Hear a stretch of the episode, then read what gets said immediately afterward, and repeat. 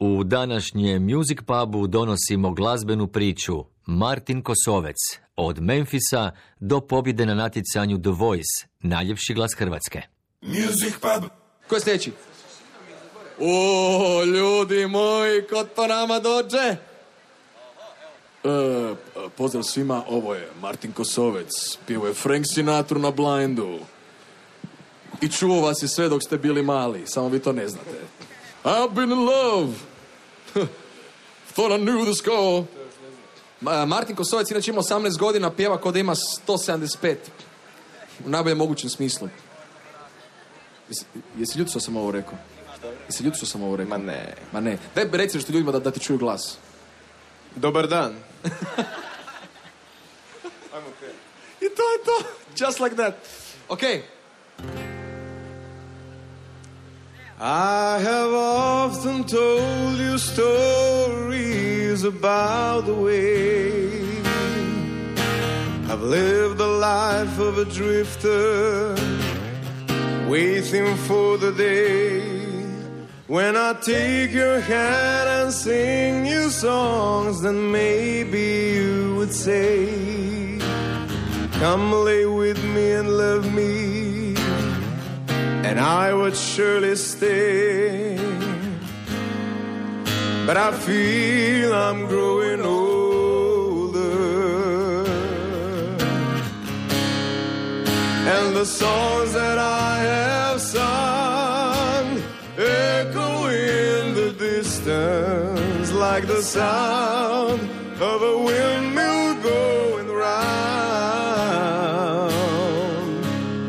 Guess I'll always be a soldier of fortune.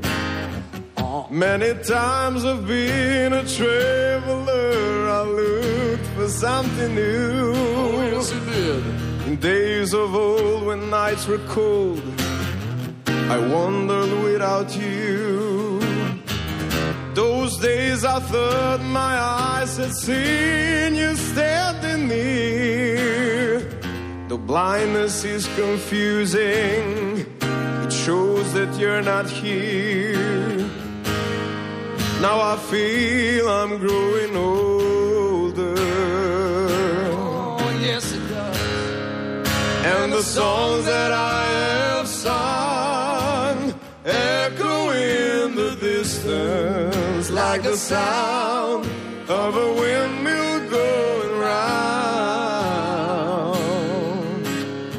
I guess I'll always be a soldier of fortune. I can hear the sound of a windmill going round. I guess I'll always be a soldier of fortune. I guess I'll always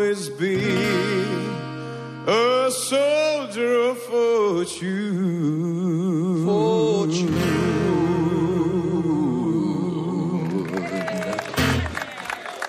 Wow, pa čak čujem i pljesak za njega. Hvala lepo. Martin Kosovec! Soldier of Fortune, to si zajedno sa svojim mentorom uz gitaru pjevao 16. prosinca 2023.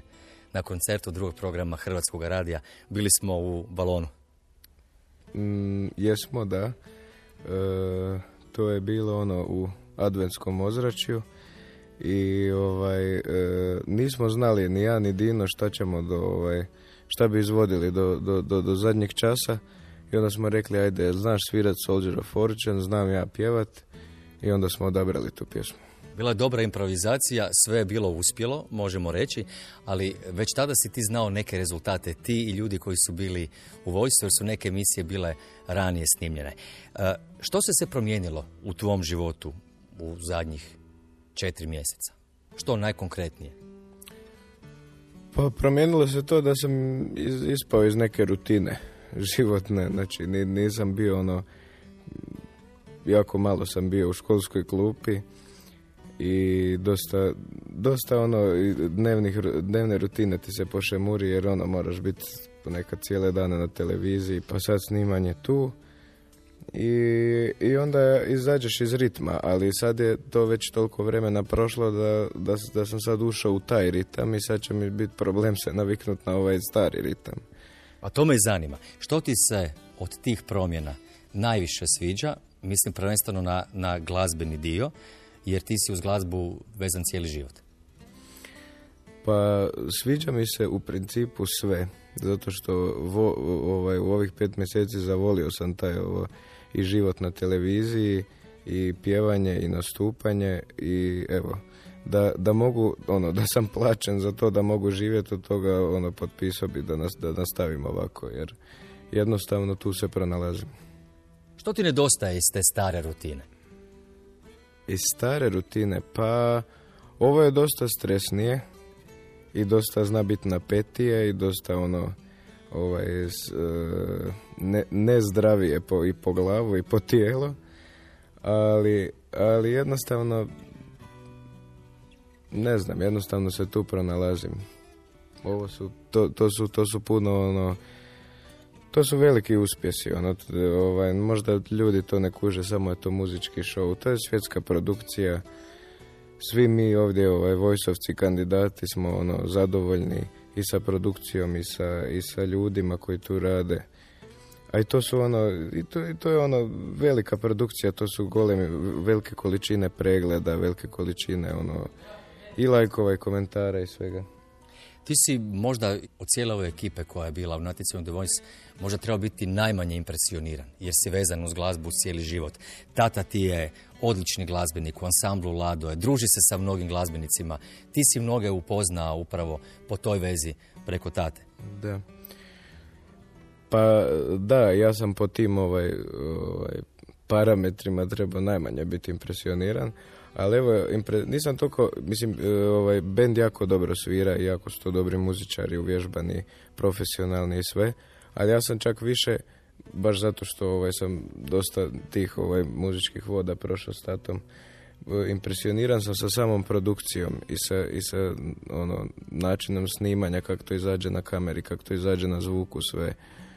Ono, postprodukcija je ovdje ono, savršena, ono, blizu savršena i, i sve to u globalu mene, mene impresionira.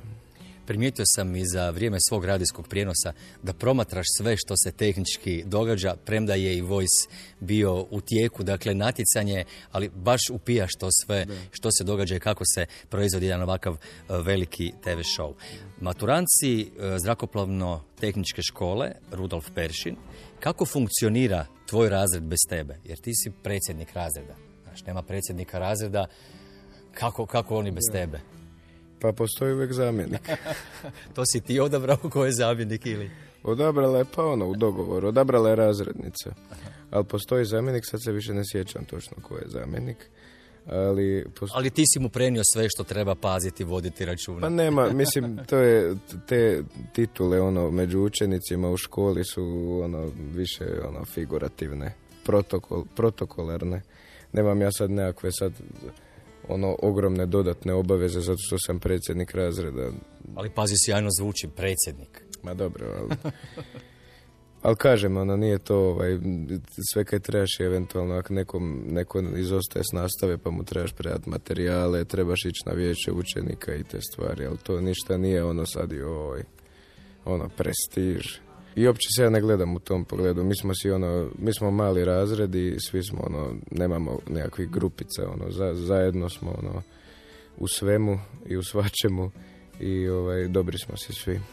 Ti si stipendist Ministarstva obrane, a stipendisti imaju praksu u vojnoj bazi. Radi se praksa na migovima, vojnim helikopterima, to te baš ono jako zanima. Sad si mi pričao kako si oduševljen, impresioniran radom na televiziji, tehnikom, novinarima, ljudima. Što ćeš onda zapravo, Martine? Pa to je meni problem jer mene dosta stvari interesira. To je znači kad di god, di god odem se vežem za nešto i onda me to sad interesira sad bi ja to. Tak sam ovaj, kad smo išli u Ameriku 2019. kad sam nakon ono, poduže pauze letio opet avionom, sam se zagrizao za to i 2020. upisao zrakoplovnu školu. Tak sam sad došao na Voice i, i sad na jesen mi je želja ako neće biti ništa sa ovaj glazbom previše, upisat produkciju. Zato tak, tak evo mene ovaj, živote, životne vode od, odnesu. Što, što sad zagrizem, šta me zanima, ono to nastavim. U tom se nastavim ovaj, razvijati.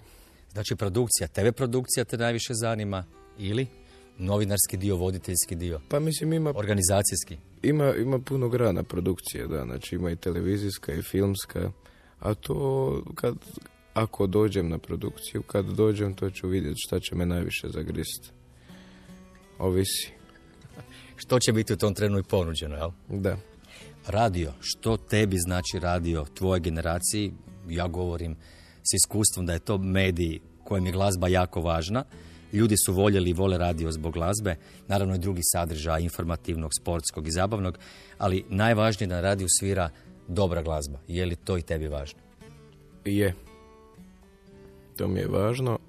A, pošto je u Hrvatskoj to malo i rijetkost, osim, osim na ovaj, pa evo ja, ja recimo ja osobno znam slušati dosta drugi program kad je Music Pub ali ove neke komercijalne, komercijalne radio stanice me ono vrte 20 pjesama cijeli dan i to mi malo nervira. Što je tebi dobra glazba? Kada bi ti recimo pojačao radio? Što mora svirat na radiju ti kažeš ovo moram malo jače čuti? Pa to je jako neodređena stvar i ne mogu uperiti u prstom šta bi to bilo da, da jednostavno kad ti se pjesma svidi može biti to i modernije, može biti starije, može biti bilo koji žanar, može biti i pop i rock i, i narodno i, i rap i šta god da bude. Ali jednostavno kad osjetiš tu nekakvu kvalitetu i kad, os- i kad osjetiš nešto u pjesmi, onda jednostavno pojačaš muziku, pojačaš, pojačaš ovaj radio. E, recimo ja do, do, dok se nisam ovaj počeo družiti sa Vanom, ja uopće nisam slušao Vanine pjesme. A sad se zagrizao i pustim si, ne znam, i ti ili si pustim kao da me nema tu ili i, i jednostavno dođe mi da slušam tu muziku. Ja- Jedno, ovisi, ovisi to dosta i u kakvom krugu društva se ovaj, nalaziš.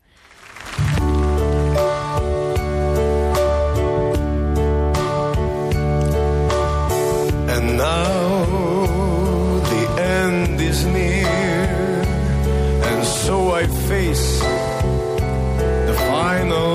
curtain. My friends, I'll say it clear, I'll state my case, of which I'm certain.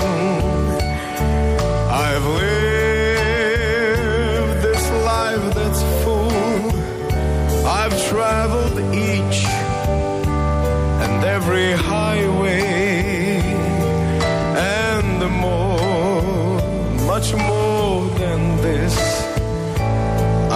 It my way. Regrets, I've had a few, but then again, too few to mention. I did what I had to do and saw it through without exemption.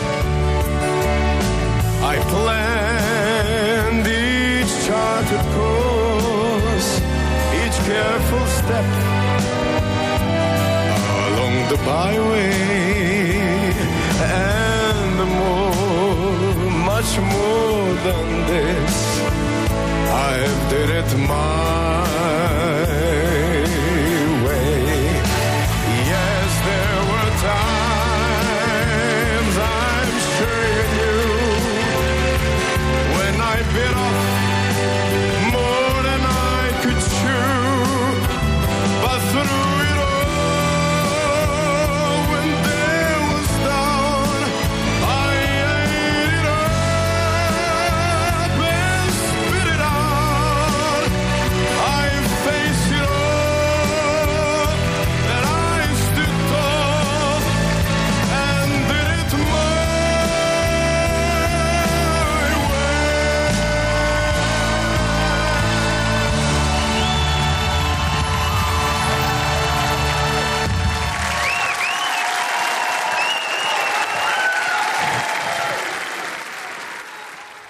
Martin Kosovec, gost je emisije Music Pub. Rekao si sam da natjecanje The Voice, ova cijela produkcija koja je na visokoj razini, na visokom nivou stvara i stres. Kod tebe se stres gotovo niti na jednom nastupu nije primijetio, pa su te nazvali kulerom, ali svatko tko se bavi glazbom, tko prenosi emociju u bilo kojem poslu, ne može baš biti da ga ništa ne dira i ništa ga ne smeta. Kakav je zapravo tvoj osjećaj bio izaći na pozornicu, evo konkretno, na audiciji e, kada si izvodio pjesmu My Way?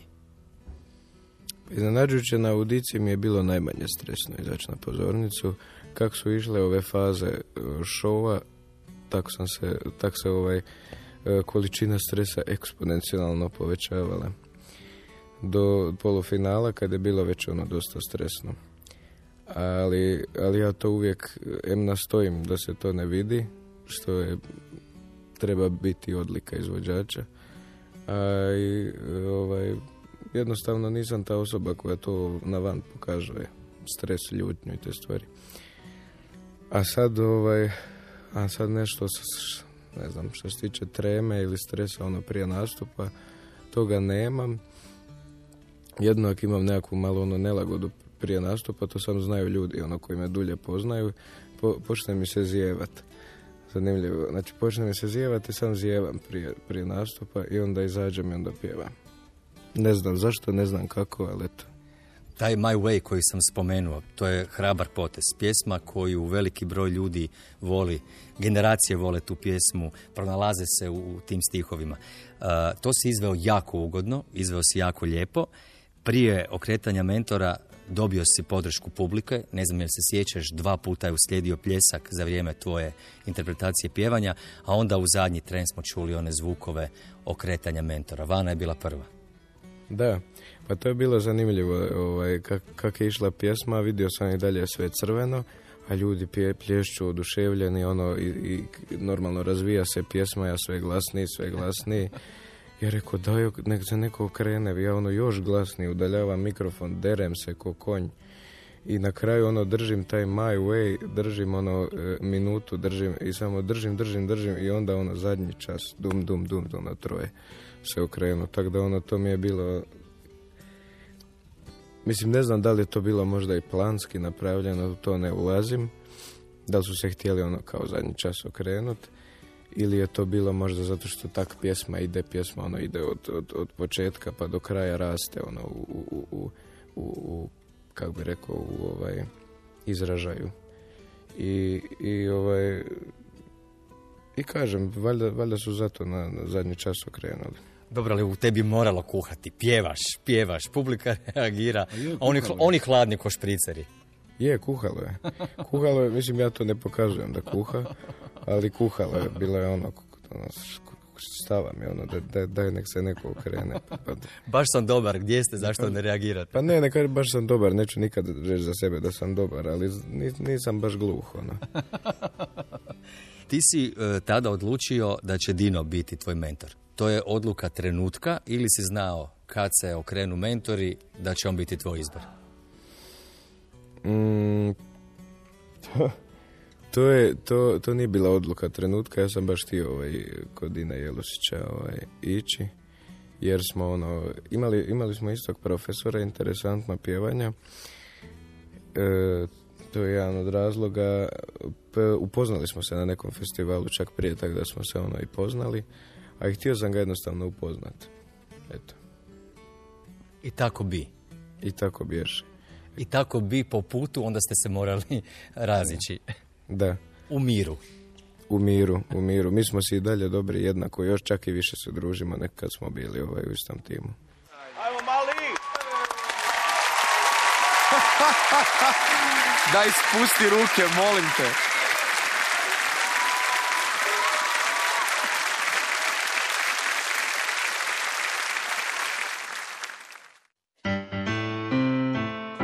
I've been in love times, thought I knew the score. But now you treated me so wrong, I can't take anymore. And it looks like. I'm never gonna fall in love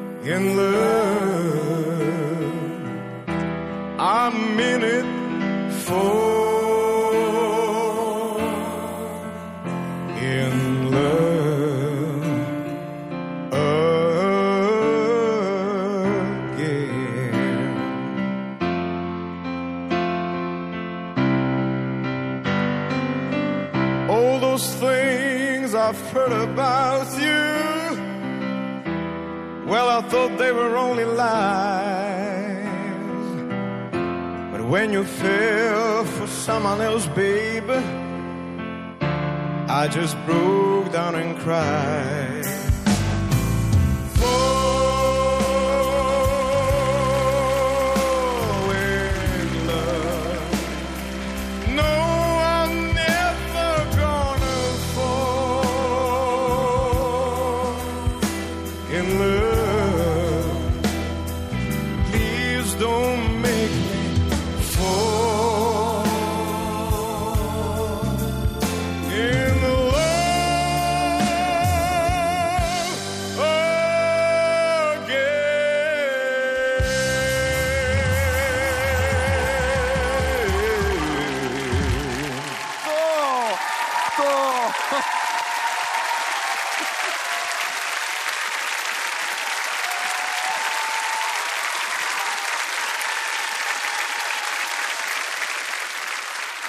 Kad si krenuo na pozornicu, digo ruke, ja sam vidio mladog Sinjana Sakića, pomolio sam se. Rekao, spusti te ruke, molim te prije izvedbe, ali onda si, pa i onda da si ih digo, bilo je svejedno. Izvedba je bila besprijekorna. Martine, moj dragi. Hvala lijepo. Druže moji, mladi stari. U natjecanju The Voice izveo si pjesmu I'll Never Fall in Love Again, Toma Jonesa. Te večeri bio si isto odličan, meni osobno bolji nego na audiciji. Tvoji dojmovi? To nije ona originalna verzija te pjesme ko što je Tom Jones izvodio, nego je to verzija koju je izvodio ovaj, Tom Jones sa malim Doneganom, sinom od Lunija Donegana koji je napisao tu pjesmu. Oni su na Voice UK izvodili tu pjesmu i bila je u tom sporijem aranžmanu. I onda su me pitali kakav hoćeš aranžman. I ja sam im poslao snimku te, dajte mi ovaj taj malo ono sporiji klavirski aranžman. I onda su po tome napravili ono naš aranžman. Meni zato je bilo zanimljivije što je bilo malo drugačije odmaknuto od samog originala. Pregledavaš li svoje nastupe, analiziraš kako je to izgledalo ili jednostavno to je prošlo, ne vraćaš se? Pa pogledam tu i tamo, ono, zanima me kak, kak je to se sve odvilo prije. Jer ono, dosta je to vremena prošlo, mi smo već na vojsu pet, dobrih pet mjeseci. I onda već i zaboraviš, mislim. Zaboraviš što si uopće pjevo, što si radio. A i pratim ono, pratim preglede, da li ljudi gledaju, da li ne gledaju. Normalno, mislim. Pratiš komentare? Pa znam malo po, poškicnuti, ono, obično budu dobri komentari, ali kad dođu loši, onda sam ugasim komentar. ne čitaš dalje. Pa ne, jer ono, nema potrebe. A tata, je li tata imao kakve sugestije, rekao neki komentar, nešto sugerirao što bi možda trebalo mijenjati ili tata zna pohvaliti kad si dobar? Zna me pohvaliti, samo on to nikad ovaj, ne napravi tak da me pohvali, pohvali, jer je on isto muzičar i onda to je tako u muzičarskom svijetu. Neće ti doći muzičar, muzičaru reći bravo. Nego je to sve u nekakvim ono, kulisama. Ono, tu si dobro, tu, tu je ovako, tu je onako. Ali dobro, kritika dobro dođe. Jako je ponosan na tebe, ja sam mu par poruka poslao inbox još na početku Vojsa pa mi je odgovarao. Stvarno je ponosan, ima i zašto. Kad govorimo o komentarima, uh, dobio se komentar da si ko Sinan Sakić, jer si izašao na pozornicu podignutih ruku. To ti je rekao tvoj mentor, Dino, tvoj prvi mentor. Da, to je bila, to je bila interna fora u timu Dino koju ne znam iz kojeg razloga je on ovaj odlučio podijeliti na nacionalnoj televiziji. A ne znam zašto. Znači, to, je bila interna fora zato što smo se sprdali kao, mislim nismo se sprdali Sinan Sakić je izvođač koji svi drugi. Ali ovaj smo nešto smo, ne znam, bili smo na nekom druženju i pustio neku, neku njegovu pjesmu i onda je neko rekao za mene kao evo isti Sinan Sakić. I tako ja dođem i kak je ovaj, svi, ono, publika se ustala plješću, ja ono kao dignem ruke, pozdrav. I onda ovaj, i onda se ovaj mulat zadere, evo sina na Sakića. Dobro, to nitko drugi nije mogao shvatiti da je to samo interno, nego su mnogi pitali čemu to u tom trenutku. Ali mislim, zanimljivo je da je, hvala Bogu, da je ovaj, to, da je publika prešla prek toga. Već sam mislio da će biti ono mimovi i zajebancija na tu spiku, tako da dobro je da su to zaboravili. Ali te iste večeri, kad si zapravo pjevao pjesmu Toma Jonesa o kojoj smo pričali, e, Gobac je za tvoj nastup rekao Sinatra mi je bio super, naš domaći Frenki mi je bio mrak. Što kažeš na tu usporedbu? Frank Sinatra. Pa ne znam iskreno šta da kažem. Mislim, ja, ovaj, ja i Gobac se baš ono dobro znamo i super smo si. I on me uvijek zove Frenki, gdje god me vidi me zove Frenki. Ali ovaj, nije mi još taj, nije mi još skroz jasan kod nas taj koncept uspoređivanja s drugim izvođačima. Tak to te smeta ili, ili ti malo pa i laska? Pa nit me smeta, nit mi laska, nego mi jednostavno ono ko ko izvođaču, ko, ko, ko muzičaru mi ne, nema mi nekakve logike. E, ali u pozitivnom smislu, znači nije to nikakva negativna konotacija. Znači, ovaj, e, ne želim samo, ovaj, neka, slobodno ljudi zovite me kako hoćete, samo ovaj, neću da me se strpa u tu ladicu, ono, vječno. Sad sam ja Kruner, ja sam Ivo Robić, ja sam Sinatra, jer nisam, ja sam Martin i, ne moram samo pjevati Robića, mogu ja sve pjevati. I hoću, hoću da ono, to ljudi znaju i da budu svjesni toga. Da, I da me velim, kažem, da me ne trpaju u ladice, ali, ali mislim, ali opet na, na drugu stranu hvala im da me uspoređuju s takvim velikanima, normalno.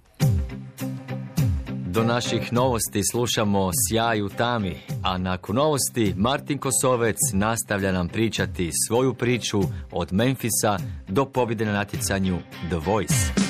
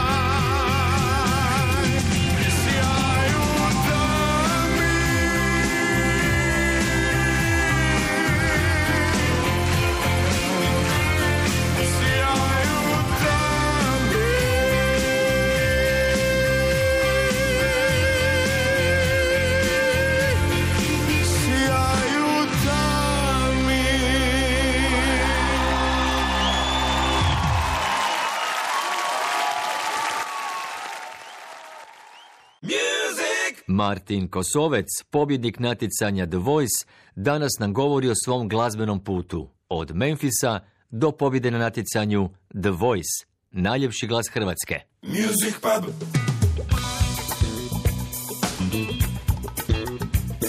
We stop, look at one another, short of breath, walking proudly now in a coat, wearing smells from laboratories, to facing a dying nation. A moving paper fantasy, listening for the new light, with the thrill visions of lonely tunes. Somewhere inside something there is a rush of greatness. Who knows what stands in front of our lives? A fashion, my future on films and space.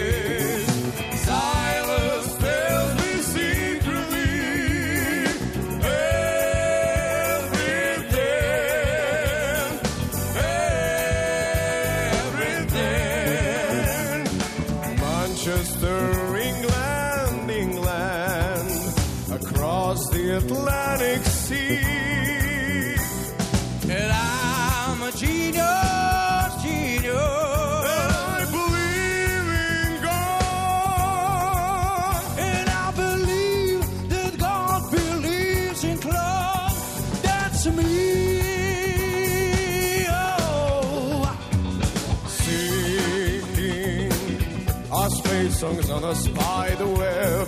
Sitar, life is around you and in you. Asking for things, but till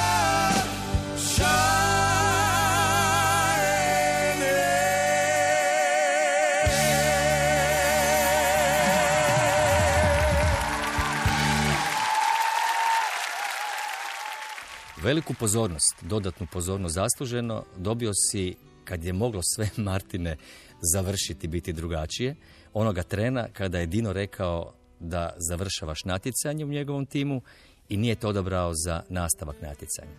Kako si se tada osjećao? To me zanima. To sve slušaš, gledaš na pozornici i on kaže da nisi njegov izbor.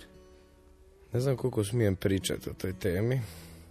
Koliko želiš. Znao sam kad je, kad je rekao prije nego je odlučio, je rekao želim da me sad ovaj, kao, e, želim da me sad, šta je rekao, nešto sa telepatijom je spomenuo, ne znam šta. Uglavnom, e, shvatio sam da, da će nešto napraviti ono neočekivano, ali s dobrim ishodom. I onda kad je rekao Marko, onda mi je bilo jasno. Marko će ostati, super, družit ćemo se i dalje, a vjerojatno će mene neko preuzeti. I onda je, i onda je ovaj, mislim da je ili Vuk ili Iva su rekli kao, sad je kao počelo je preuzimanje i vidim vanu za dvije sekunde, trš. I onda mi je bilo sve jasno. u toj situaciji ti si tada razmišljao, e, imao si nekakvu intuiciju da neće biti kraj. Jer pazi, svi te hvale, a ti si jednom nogom na izlazu, Dino rekao da nisi taj. A ti tad razmišljaš da, će se nešto dogoditi. Pa imao sam, imao sam nekakvu intuiciju da, pošto toliko se ono ljudi nahvalo i tu na HRT-u i vani, imao sam nekakvu intuiciju da neće to da neće to baš na dvobojima završiti. Čime, čime, čime je rekao Marko, sam shvatio ovaj, aha, znači ovaj, spasit ćeš Marka da prođe, da imaš više ljudi u live svojih, a, a mene će, vjerujem, neko preuzeti. Ovo je zapravo vrlo izgledna i još uvijek e, zahvalna situacija s obzirom da si jedini ti odradio preuzimanje Dino. Tako da ta opcija je sada na stolu ko preostalo troje mentora. Iskoristite vrijeme. Ako osjećate, stisnite i ja vam dajem upravo vrijeme za mogućnost preuzimanja sad. Vana! Još netko, gospodo. Prvi put, drugi put, treći put. Prodano vani! Happy? Da, da. Preuzimanje Tim Vana. Martin Dobro Kosovec došao. je s nama također. Pozdravi njega, molim te, njemu treba tješenja.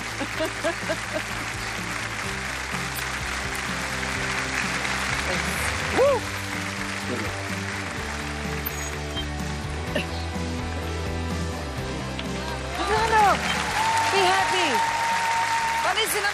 niš loše.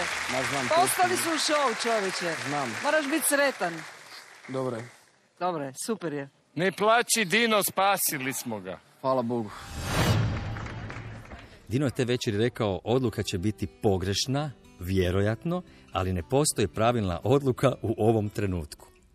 I onda se događa cijela ova priča gdje se okreće vana i postaješ dio njezinog tima. Da. E, pa rekao je da je pogrešna odluka, ja mislim u naj, najboljem smislu, zato što smo ja i Marko se stvarno osobno zbližili kroz ovih ovaj, par mjeseci i, i družimo se učestalo, ono, i on dođe kod me, ono, idemo u kafić i dođem ja kod njega, tako da ovaj, e, učestalo se družimo i ono, baš smo si, ono, mi se zovemo kumići. Zato je on, zato je on, zato je on najvjerojatnije i zaplakao ovaj, kad je treba ono kao razdvojiti, ti ćeš sad ovdje, ti ćeš sad ovdje, jer ovaj, jer smo se mi ono baš ono sprijateljili i on je to vidio sebi u glavi, mislim pogrešno, ali on je vidio sebi u glavi ko da razdvaja jedno prijateljstvo, a ono nije istina, ovo je sam televizijski show ko, nam- ko nam kaže da se ne možemo družiti, zato smo u drugom timu. I normalno tako je ispalo, još više se družimo nekad smo bili zajedno u timu. Ključan trenutak u vojsu je bila ta večer za tebe, kada si ispao, a zapravo nisi ispao. Tu postaješ miljenik publike, to si osjetio i sam po reakcijama na društvenim mrežama. Počinje baš ta prva javna rasprava, ljudi koji svi komentiraju, zauzimaju strane, komentiraju nastupe. Ti si jedan od onih koji je došao u prvi plan, a onda za tjedan dana dolaziš na pozornicu u timu Vana, izvodiš pjesmu Tvoja zemlja i Martin je tema broj jedan. Kako to komentiraš, kako si to doživio? Pa evo, dosta je ispalo ono, ovaj, pošto kao Dino me ka- pod navodnicima izbacio, Ivana me je preuzela, pa je onda dosta ta pjesma ona došla ono kao triumfalno, ovaj, kao dobrodošlica u tim Vana.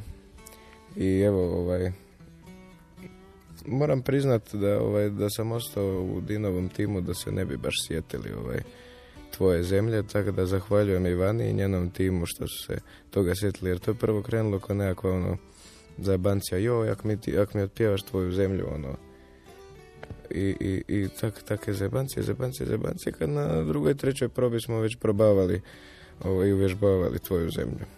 Ali sve je bilo jasno kada si izašao, prvi taktovi, ljudi jako vole tu pjesmu, ali onda za vrijeme tvoje interpretacije ovacije. To je bila prva emisija uživo pred publikom u ovoj sezoni e, Vojsa. Sve je bilo drugačije i osjećaji su morali biti drugačiji.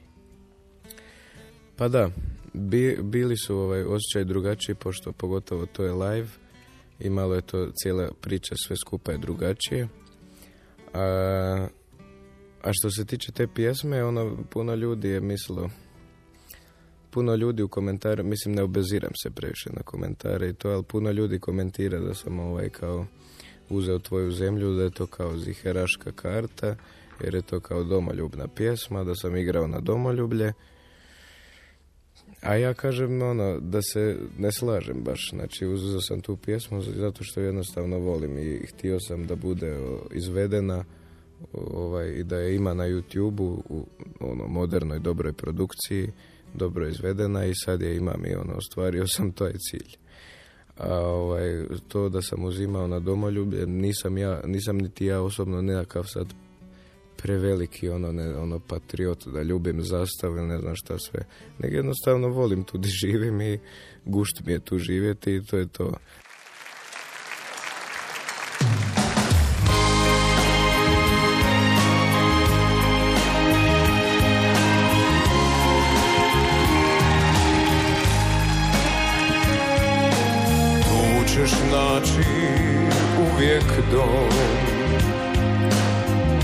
Srce koje kuca za te. Ruku da te prati, majku da te shvati Znaćeš sve što treba znati. Znaćeš kako boli plać kada tvoja zemlja pati ali za svega. Sigurno ćeš znati što ti znači ovaj kraj. To je tvoja zemlja. Tu sagradi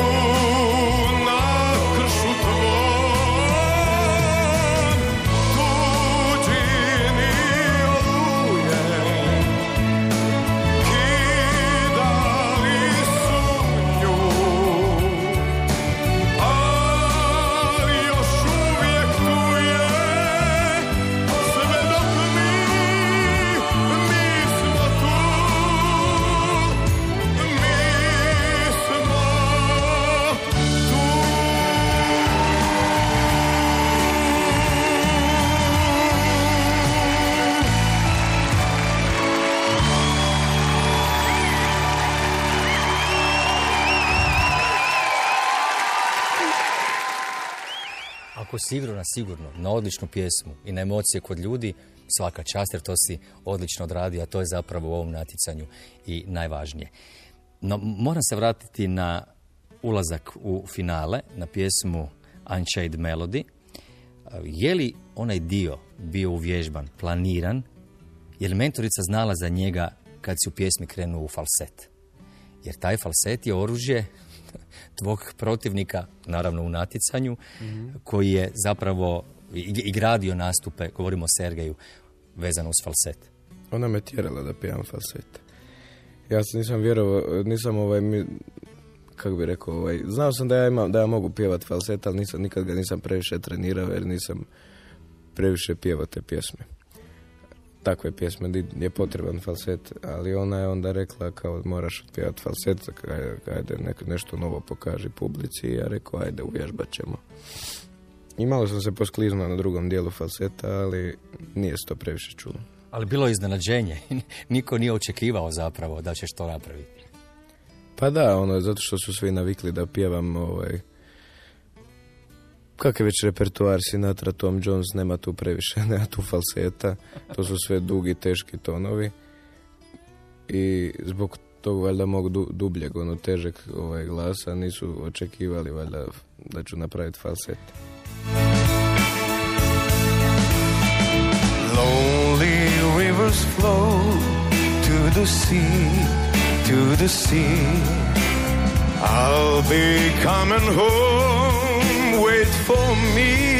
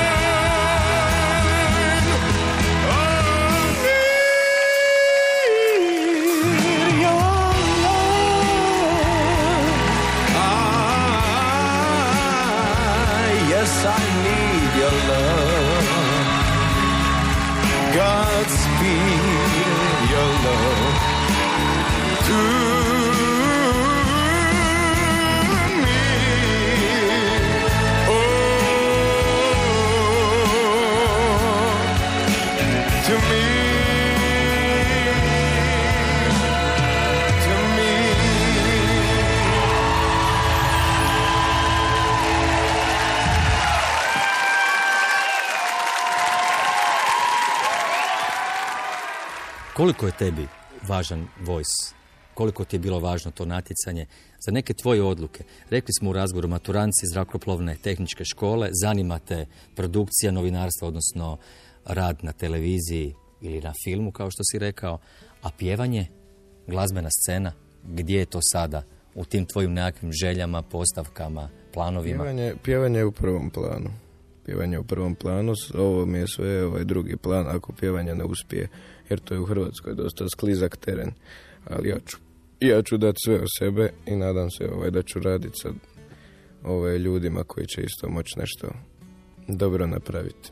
Tako da ovaj, očekujem da, će, da nešto ćemo napraviti, ali ako ne napravimo, onda se bacamo ovo ostalo.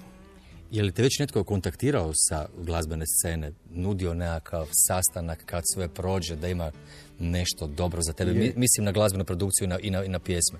Je, imao sam dosta ponuda, samo ovaj, ne smijem još to javno iznositi.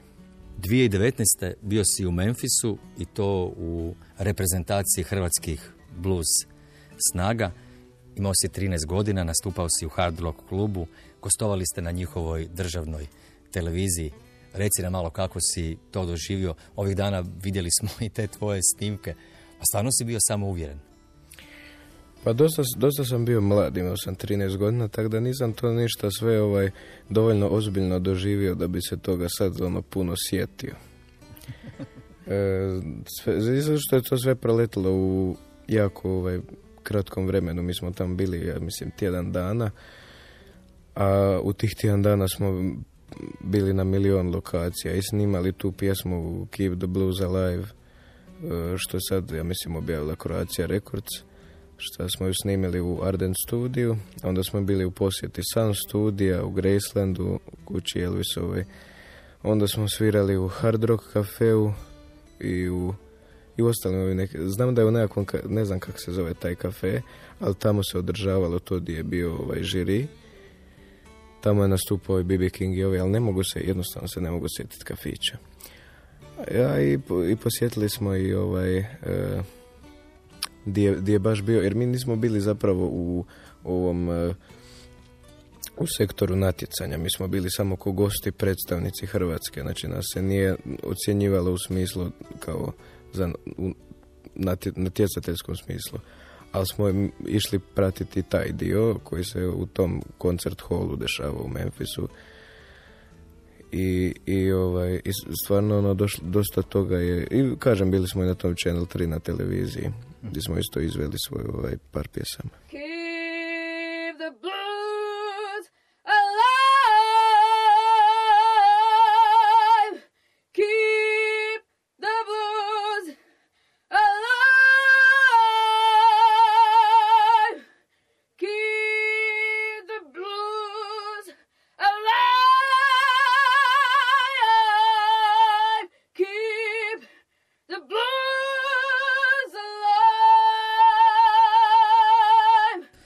su te voditelji i pitali zašto voliš blues, kako si zavolio blues.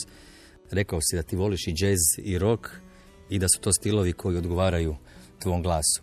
Stvarno si bio i pričljiv i samouvjeren. Odličan nastup je to bio. Da, samo što sam tad ovaj, imao puno, puno upotrebljiviji glas. E, U kojem smislu? Pa kažem, ko će, ko, ko će shvatit, shvatit će. Znači imao sam puno, ovaj, e, pošto sam bio dijete, nisam mutirao, mo, imao sam o, strahovito veliki raspon, ono, strahovito velik opseg glasa i tu, i tu nekakvu ovaj, i svjetliju boju normalno i onda sa svjetlijom bojom sam mogao raditi i skrimove i rašpe i sve živo. A sad imam tu nekakvu dublju boju s kojom se ne može, koja ti ne daje baš puno slobode za nekakve vokalize i te stvari. Ali ljepše zvuči. Kako si reagirao na tu promjenu svog vokala? U Memphisu sjajan, naravno moraš odrasti, mo- mora doći taj dio u životu kada odrastaš, kada se pretvaraš iz djeteta u, u mladića. Kako si ti to onda prihvatio? Da, pa ovaj, u Memphisu je baš bilo ono... Memphisu je baš bilo super, baš mi je, dobro mi je išlo. Ali onda sam, e, kak sam se vratio iz Memphisa, na to proljeće sam počeo mutirati. I onda, a zvali su me iz ove produkcije Super Talenta da dođem kao na audiciju kod njih, kao da probam i ja sam rekao, ajde, zašto ne? A već sam tad počeo mutirati. A onda sam rekao, pošto su me već zvali, već sam rekao da ću doći, ajde, otpjevat ću, pa šta bude, bude. I kažem, nisam se baš nešto previše proslavio, jer počeo sam mutirati, imao sam ono pol oktave, sam imao raspona, ono nisam ništa mogao pjevati. To je bio problem. Tako da, ovaj, ali kroz godine, znači to je bilo sa 14 sam počeo mutirati, već pred kraj 13. i 15. 16. i već tak negdje između 16. i 17. mi se počeo vraćati glas. A sad sa 18 se vratio dovoljno, dovoljno da mogu početi opet pjevati. A sad ćemo vidjeti šta će još sad dalje biti. Koji onda bio glavni motiv? Tko je bio taj koji je rekao Martine, trebaš probati natjecanje, voice, pokaži se, da. Moj ujak. Moj ujak, zanimljiva je stvar, ovaj, u trećem mjesecu samo mi je poslao poruku, ovaj, e, znam da mi je na WhatsApp poslao sam poruku, kaj se nisi prijavio. I ja kažem, za kaj? Pa on kaže, pa za voice, pa prijave su. A kaj da se prijavim? Pa on kaže, pa normalno, za, kako to, čudi me da se nisi već prijavio. A ja kažem, pa kaj bi se sad prijavljival, mislim, kaj bo sad, ovaj, šta sad imamo od tog još jednog šova, već sam dva prošao. A, I onda mi on krenuo nabrajati najbolja produkcija, najbolji, najbolji ono, najbolja organizacija, najbolji marketing, najbolje sve. I onda nakon toga, pa ajde. I onda sam poslao nekakvu snimku, poslao sam ove par pitanja što smo trebali odgovoriti. I prijavio sam se. Martine, ovo je bilo tvoje prvo gostovanje u Music Pubu na drugom programu Hrvatskog radija. Sljedeći put vidimo se kod nas u koncertnom studiju. Imamo sjajne uvjete, baš ovakve kao što si osjetio u vojsu. Čekamo te uživo da nam onda i pjevaš. Svakako jedva čekam. A za kraj, pošto smo radio, što bi sada mogli odsvirati po tvom izboru? Odsvirajte e, grupu Smak Blues u parku. Dogovoreno. Hvala ti lijepa i vidimo se u studiju. Vidimo se.